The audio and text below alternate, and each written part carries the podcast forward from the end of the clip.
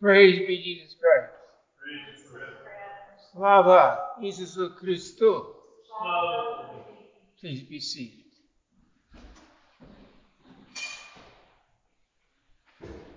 And Jesus was on the other shore, and he came walking across the water. And the disciples began to fear. And he said to Peter, Come to me. And Peter walked in the water, but started to have faith, lost it, and started to drown. But of course, Jesus did not let him drown. Name the Father, Son, and Holy Spirit. Amen.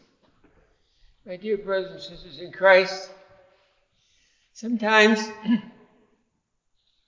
we're not very good witnesses to our holy Catholic faith, and uh, it's sort of a scandal that we don't do that. But some of the apostles were not too brave either, but Jesus came to their help. So, in time of need, in time of doubt, in time of sorrow, in time of uh, crisis, Christ will come to you. Just have a faith in Him. As you know from my preaching before, I just love to talk about our Lord. And I have my faults too, you know. And sometimes, in the monastery here, we pay good uh, six hours a day at least in prayer. And uh, sometimes in my prayer, I have doubts. And Peter had a doubt. He couldn't figure out in his mind he could walk across the water. After all, it was something abnormal. So one night I was going to the opera house. I had somebody with me for the opera. And uh, there was a puddle there. And of course, uh, I, trying, I tried to be a wise guy. And I walked through the puddle. And I said, See, I walked upon the water. But of course, there was a concrete underneath it. So if there's no risk, we, we might try to do something like that. But if there's some risk, we sort of uh, hold back. Now, everything's a risk in life. Everything I've done in my life has been a risk. Like becoming a priest. I had already graduated from the university. I knew I could study. But you go to seminary. In my day, you went for seven years. They don't get near the education that we got in those days. So they shortened the period of study. And they'll take any bachelor's degree and take you into the seminary if you qualify according to what they want. And uh, you had to be pretty uh, with it, shall we say, academically. So I went to St. Joseph's Seminary in Yonkers, New York, and I went for a year before that, I went and studied Greek and Latin. They wanted to make sure I knew some Greek and Latin. I didn't know it too well, but I did manage to pass with a B and all that stuff. And they entered, I went the seminary. Very strange place. So they had a party. And uh, so I went down to the party. And when I, when I walked in the room, and I was sort of taken by it because there were only men there. But of course, it was a celibate seminary, there would be only men there. But it was sort of shocking to go to a party where there are no women. Sort of shocking to me. Anyway, I should have got, I got over that. I went on in and whatever we had to eat, we ate. And we had lots of parties in the seminary with no women. There were a few nuns around. And when we'd walk down the door, they turned and faced the wall. It must have been a mortal sin to them to look at us or something. I don't know why they did that, but that's what they did. So the point of the uh, uh, gospel is confidence. We have to have confidence, first of all, that we can do something or we wouldn't do anything. And some people are like that. They're afraid and they never do anything and they sort of waste their lives. So I always said to God, I want to do something worthwhile with my life. Well, I I did manage to do the, one of the most great things you can be is be a priest. And I'm not only a priest, I'm an archimandrite, right, Reverend archimandrite. And I didn't ask for those things. And I said, my work, uh, they liked my work, and they put, uh, put me through these offices. And you know, it's okay to have titles and things like that, but they all mean work. Bishops aren't dumb. They put people and give them these titles, but they put them to work. So Jesus is looking at Peter. Now we're not going to pick on Peter. He was a wimp. He was always sort of frightened. And he, he uh, the fathers say he was sometimes irritable. And uh, he didn't want to do what the Lord wanted. He said, You are Peter, upon this rock I'll build my church. Well, what's that mean? A lot of work, of self sacrifice, unto the point of death for the Lord. That's a big commitment, isn't it? But every Christian has that commitment. We live in a secular society that is increasingly attacking what we believe. But don't be afraid. You may have a martyr's death. They may just kill all of us off, all we Christians. Go straight to heaven. It's not a consolation thinking about that, however. But the point is, do not be afraid, little frog, Jesus said. Do not be afraid, little flock. Why did he say that? Because God is with us. In Slavonic, uh, we greet each other. There were several greetings we had. We teach them to everybody that comes here. It was S nami Bog. God is with us. And having that knowledge, you should not be uh, frightened to do anything that the Lord is inspiring you to do He's going to be with you. Of course, you may be martyred. So when I was in the military, uh, I never thought about that too much because they did, did take good care of priests.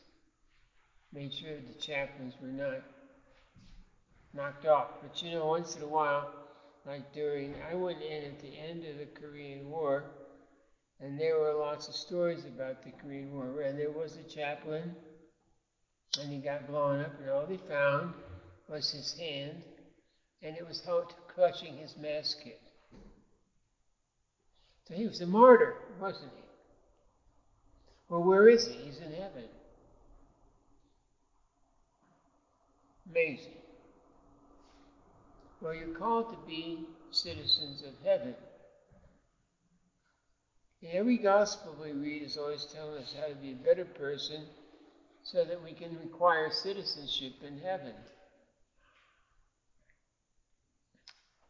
It means you live a sinless life and a prayerful life.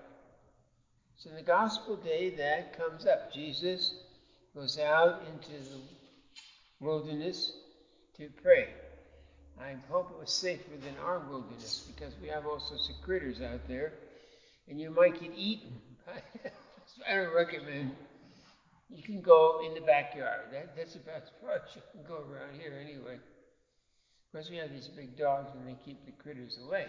But anyway, and he prays through the night.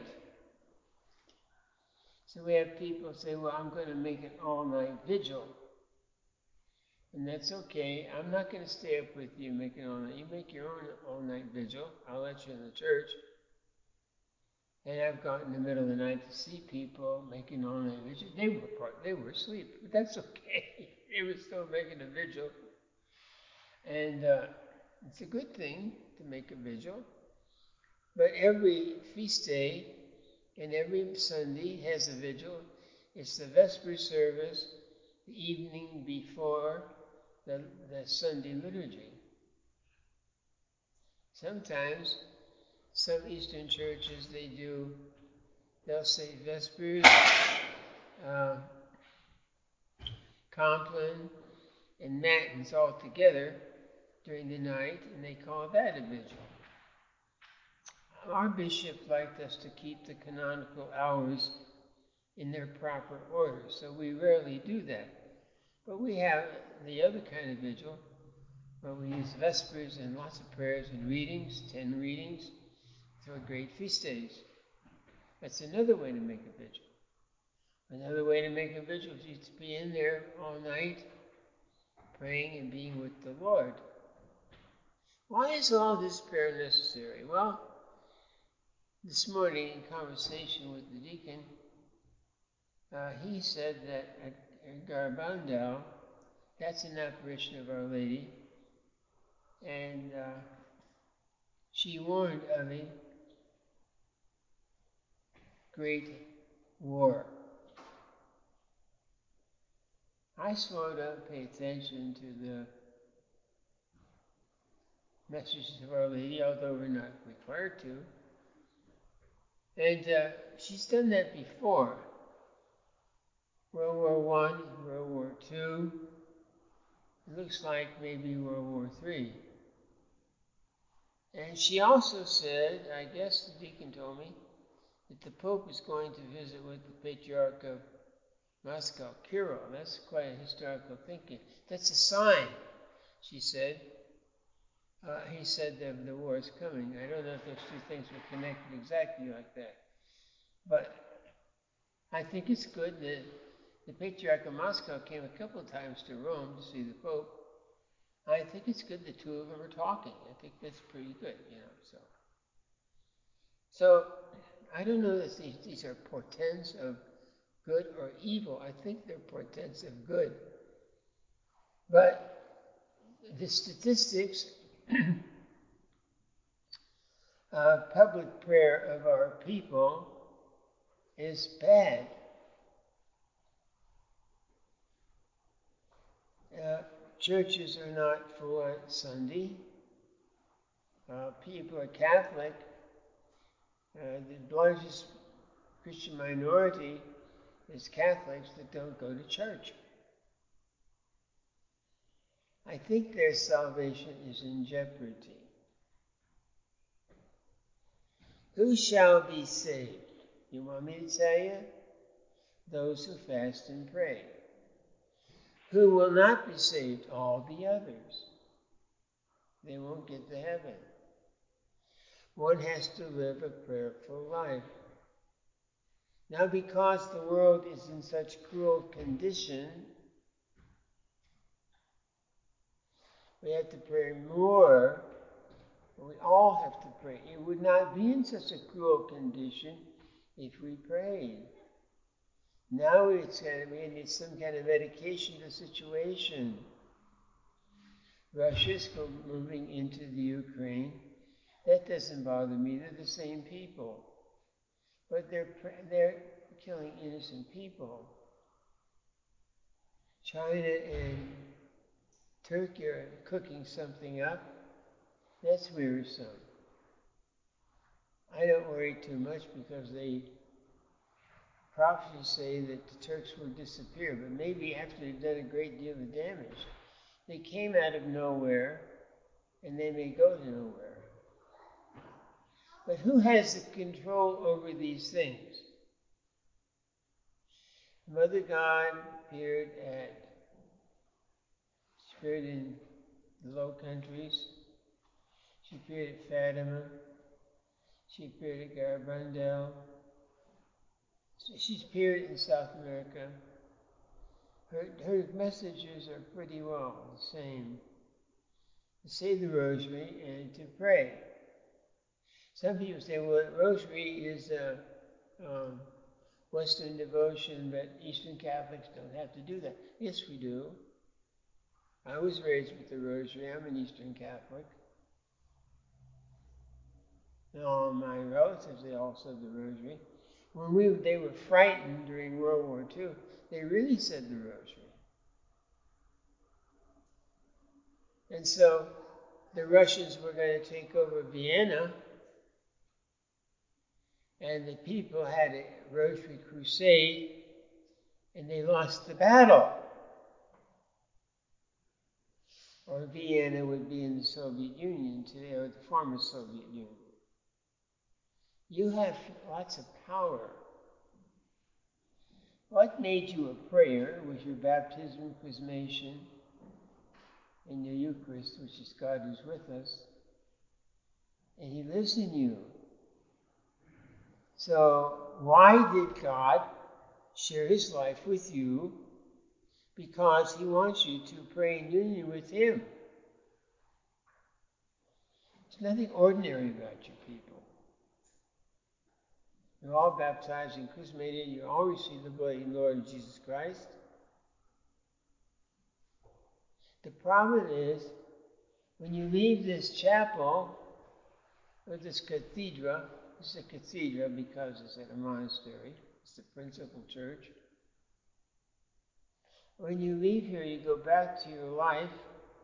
Not I'm saying all of you, maybe none of you, you don't do your daily prayers. The reason you were born, the reason you came into this world was to give glory to God, doxa Yahweh, the glory to God.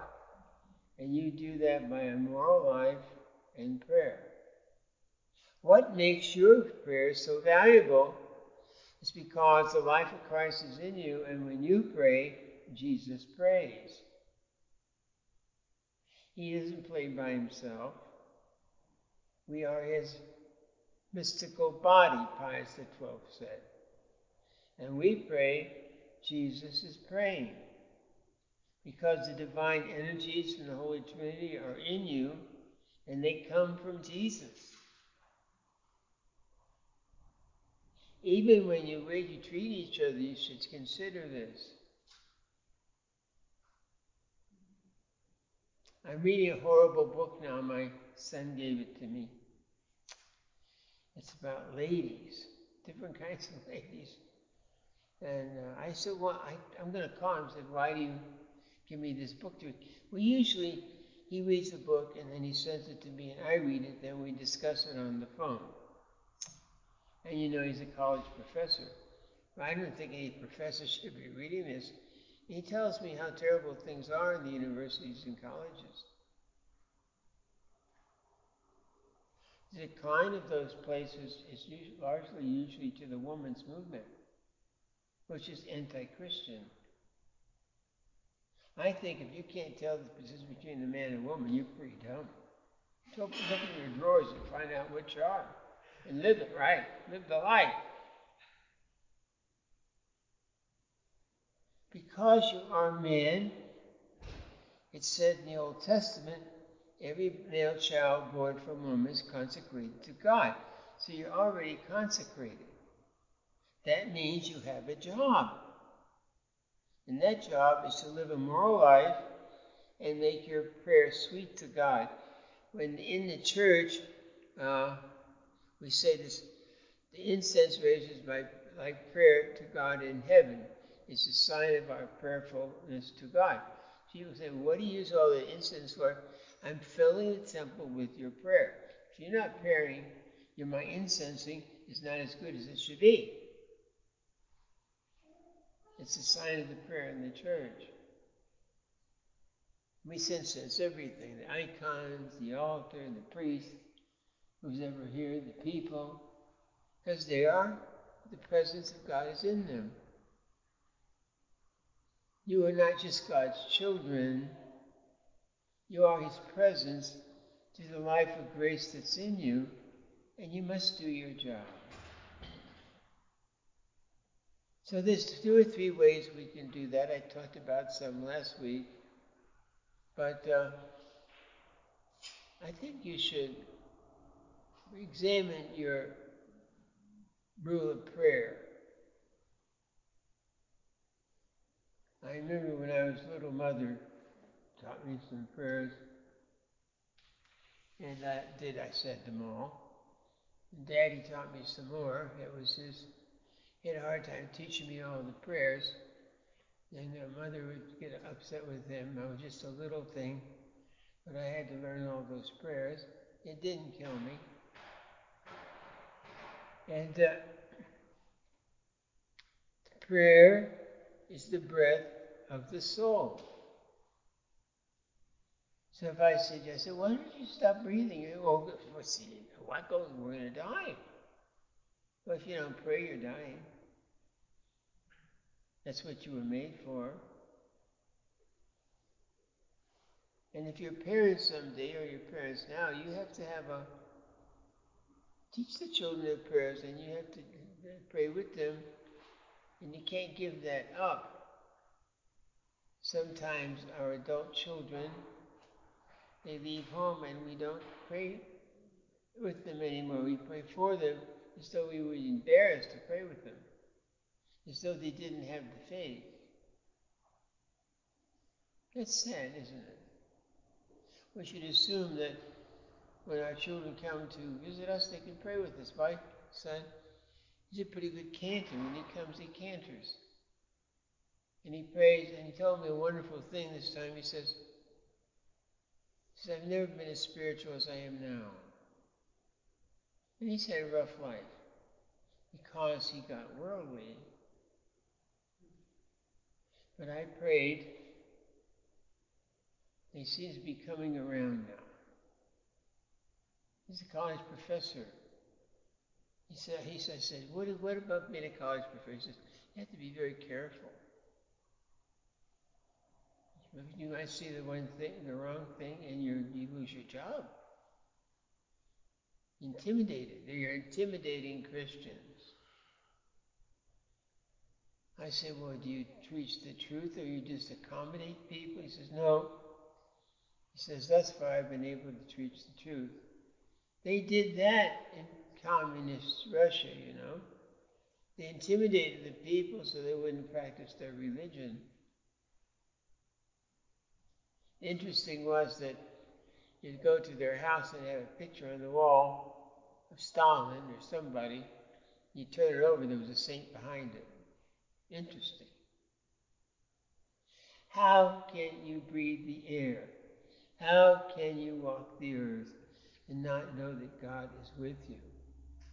How can you face a surgeon's hand? How can you get in the dentistry? How can you experience pain with not having the help of God? How can you be brave enough to become a priest or a, mon- a monk or enter a monastery if you do not know that God is with you? And He's inspiring you. At the same time, the evil one is telling you to go in the other direction.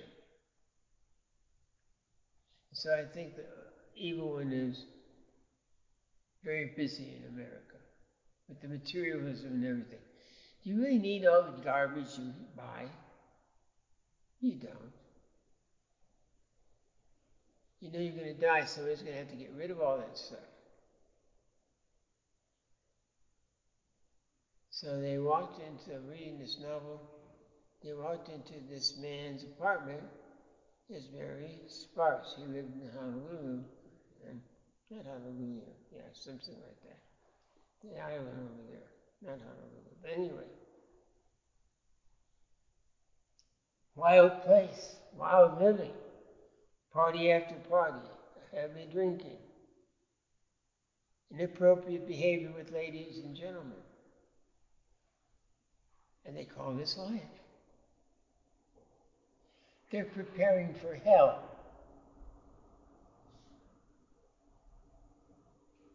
They're listening to the wrong voices. And long ago, they forgot their prayers.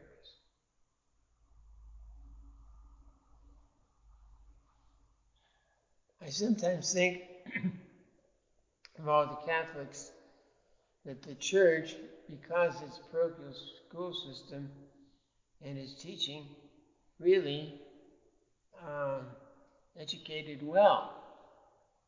And they have the top jobs in the, in the United States today. But they're secularized Catholics. They taught them how to make money and how to get a great job and a great degree to have the credentials, but they didn't pay that much effort on prayer. Fact, they might not say any effort on prayer. So they say that Catholics are not going to church on Sunday.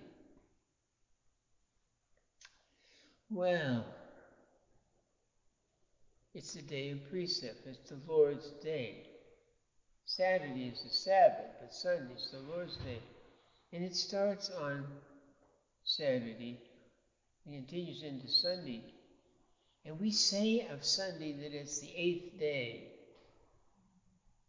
meaning it's a new time.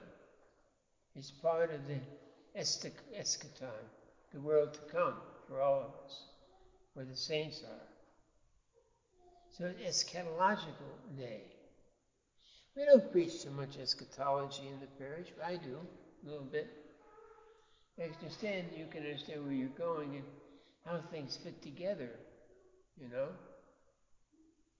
But unless you live a just life, it said in Genesis, Adam was a just man. That means a grace filled man It wasn't the same grace that would be available when Christ comes, but there was grace. And he fell. Because he listened to the wrong voice. But Satan is not just any ordinary snake, you know. They even put this in Time magazine. It's sort of interesting why they would put it there. I used to read Time magazine years ago, but then became to- totally anti-Catholic, so I stopped reading it. Anti-Christian. Read that. So anyway, he was beautiful. You know, in some snakes there's residual length. He could stand up. He was jeweled. And who would be attracted to that but a woman? This gorgeous creature. And he said to her, Eat of the fruit of the tree. In the, uh, in the Genesis, there's the tree where they sinned and the tree of life. But God said, let's push them out lest they eat of the tree of life and live forever. He didn't want that because they were sinning. So we lost that gift. Wouldn't that be nice? We're going to live forever, but only if we live a saintly life and pass over to the eschaton, where we'll be with the angels and the saints. So, my dear brothers and sisters, you have a great destiny, but you have a job to do. You have to walk the life.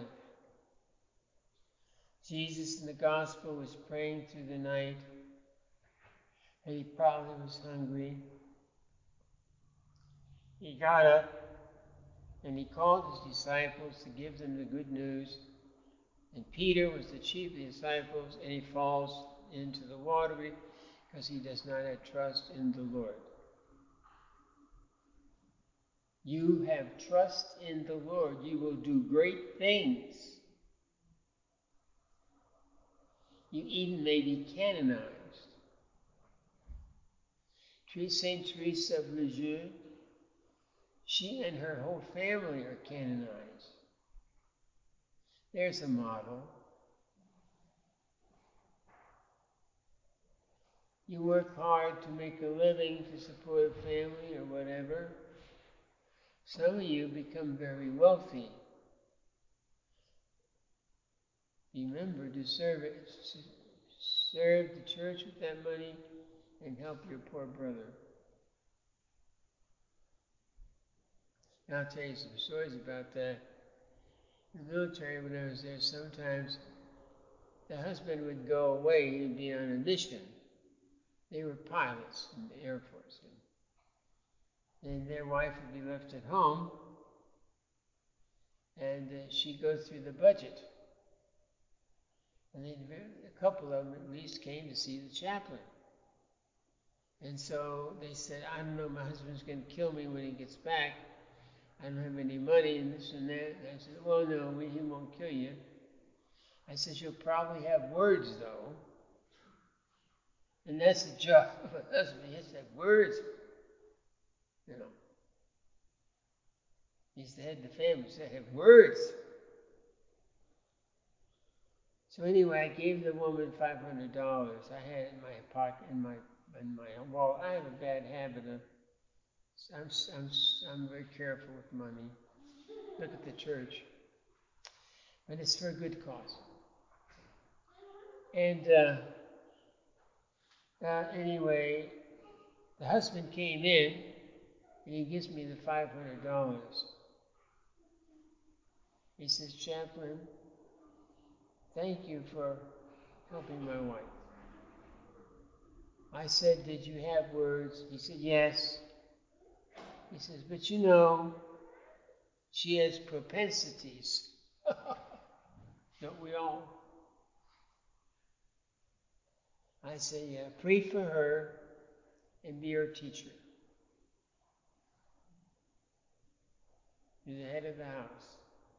And don't beat her up because of her propensities. Yours are worse. He said, Thank you, Father. Men are beautiful, women are charming. The great mystery is a woman. But if a man loses his charm, he's not worth much. Try to always be a mystery, a prayerful mystery. Never let them know exactly what you're thinking. Say yes, dear, and do what you have to do. And sooner or later, they'll appreciate that. I remember, you know, I've had a lot of funerals in my day, not here, but when I was in the public life. And uh, you'll stand there, and a husband will lose his spouse around him. Usually the men die first, but not always. And this one guy comes up to me, he says, You know, Father, my wife was a wonderful woman, but as long as she had a full checkbook. She didn't have that, she went on the rampage. I said to him, Well, how'd you handle it? He says, Carefully, but I let her have a rampage and I gave her a few bucks.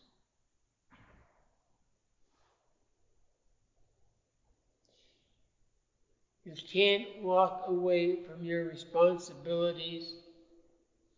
A monk, a priest, or a Christian, a mother. You have to live with them without excuses. And we have to support each other by prayer in our neighbors' need for prayer and his responsibilities. Over on the wall, on the other side of the church is the marriage feast of Cana.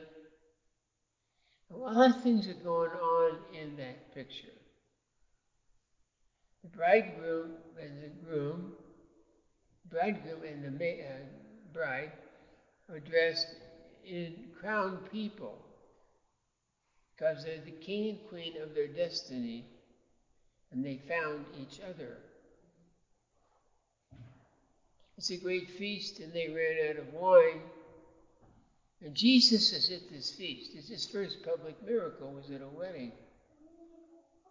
And he has filled the stone, and he says, wife, the mother of God intercedes. She says, fill the jars, jars with water. And he says, well, my hour is not yet come. She says, do what he tells you. In other words, he's going to do what mom says and changed the water into wine. It was even better. Better because the miracle of Jesus. All life must be filled with the miracles of Jesus, especially marriage, especially the priesthood, and the soul of a monk as he grows in holiness and vision. What is the upshot of all this prayer? I'll tell you. Grace flows upon the earth. In your soul there is a fountain. And it is a fountain of grace for your brothers and sisters as you pray. And you join Jesus Christ in his priestly prayer because you're a priestly people. And you are called the salt of the earth, the ones who make life bearable, tasty, and fulfilling. Do not be afraid. Walk on the water and don't sink. And do what the Lord tells you in his heart and your heart as they beat together. Think of the Virgin. I love to say this. When she was carrying Jesus, his heart and her heart beat as one. Nobody's quite as holy as she is, never will be.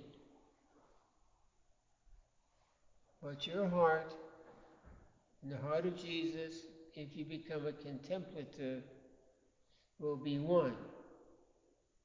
And your prayer will feed the earth with grace and holiness. The mystic is the one who sanctifies the world. Name the Father, Son, Holy Spirit. Amen.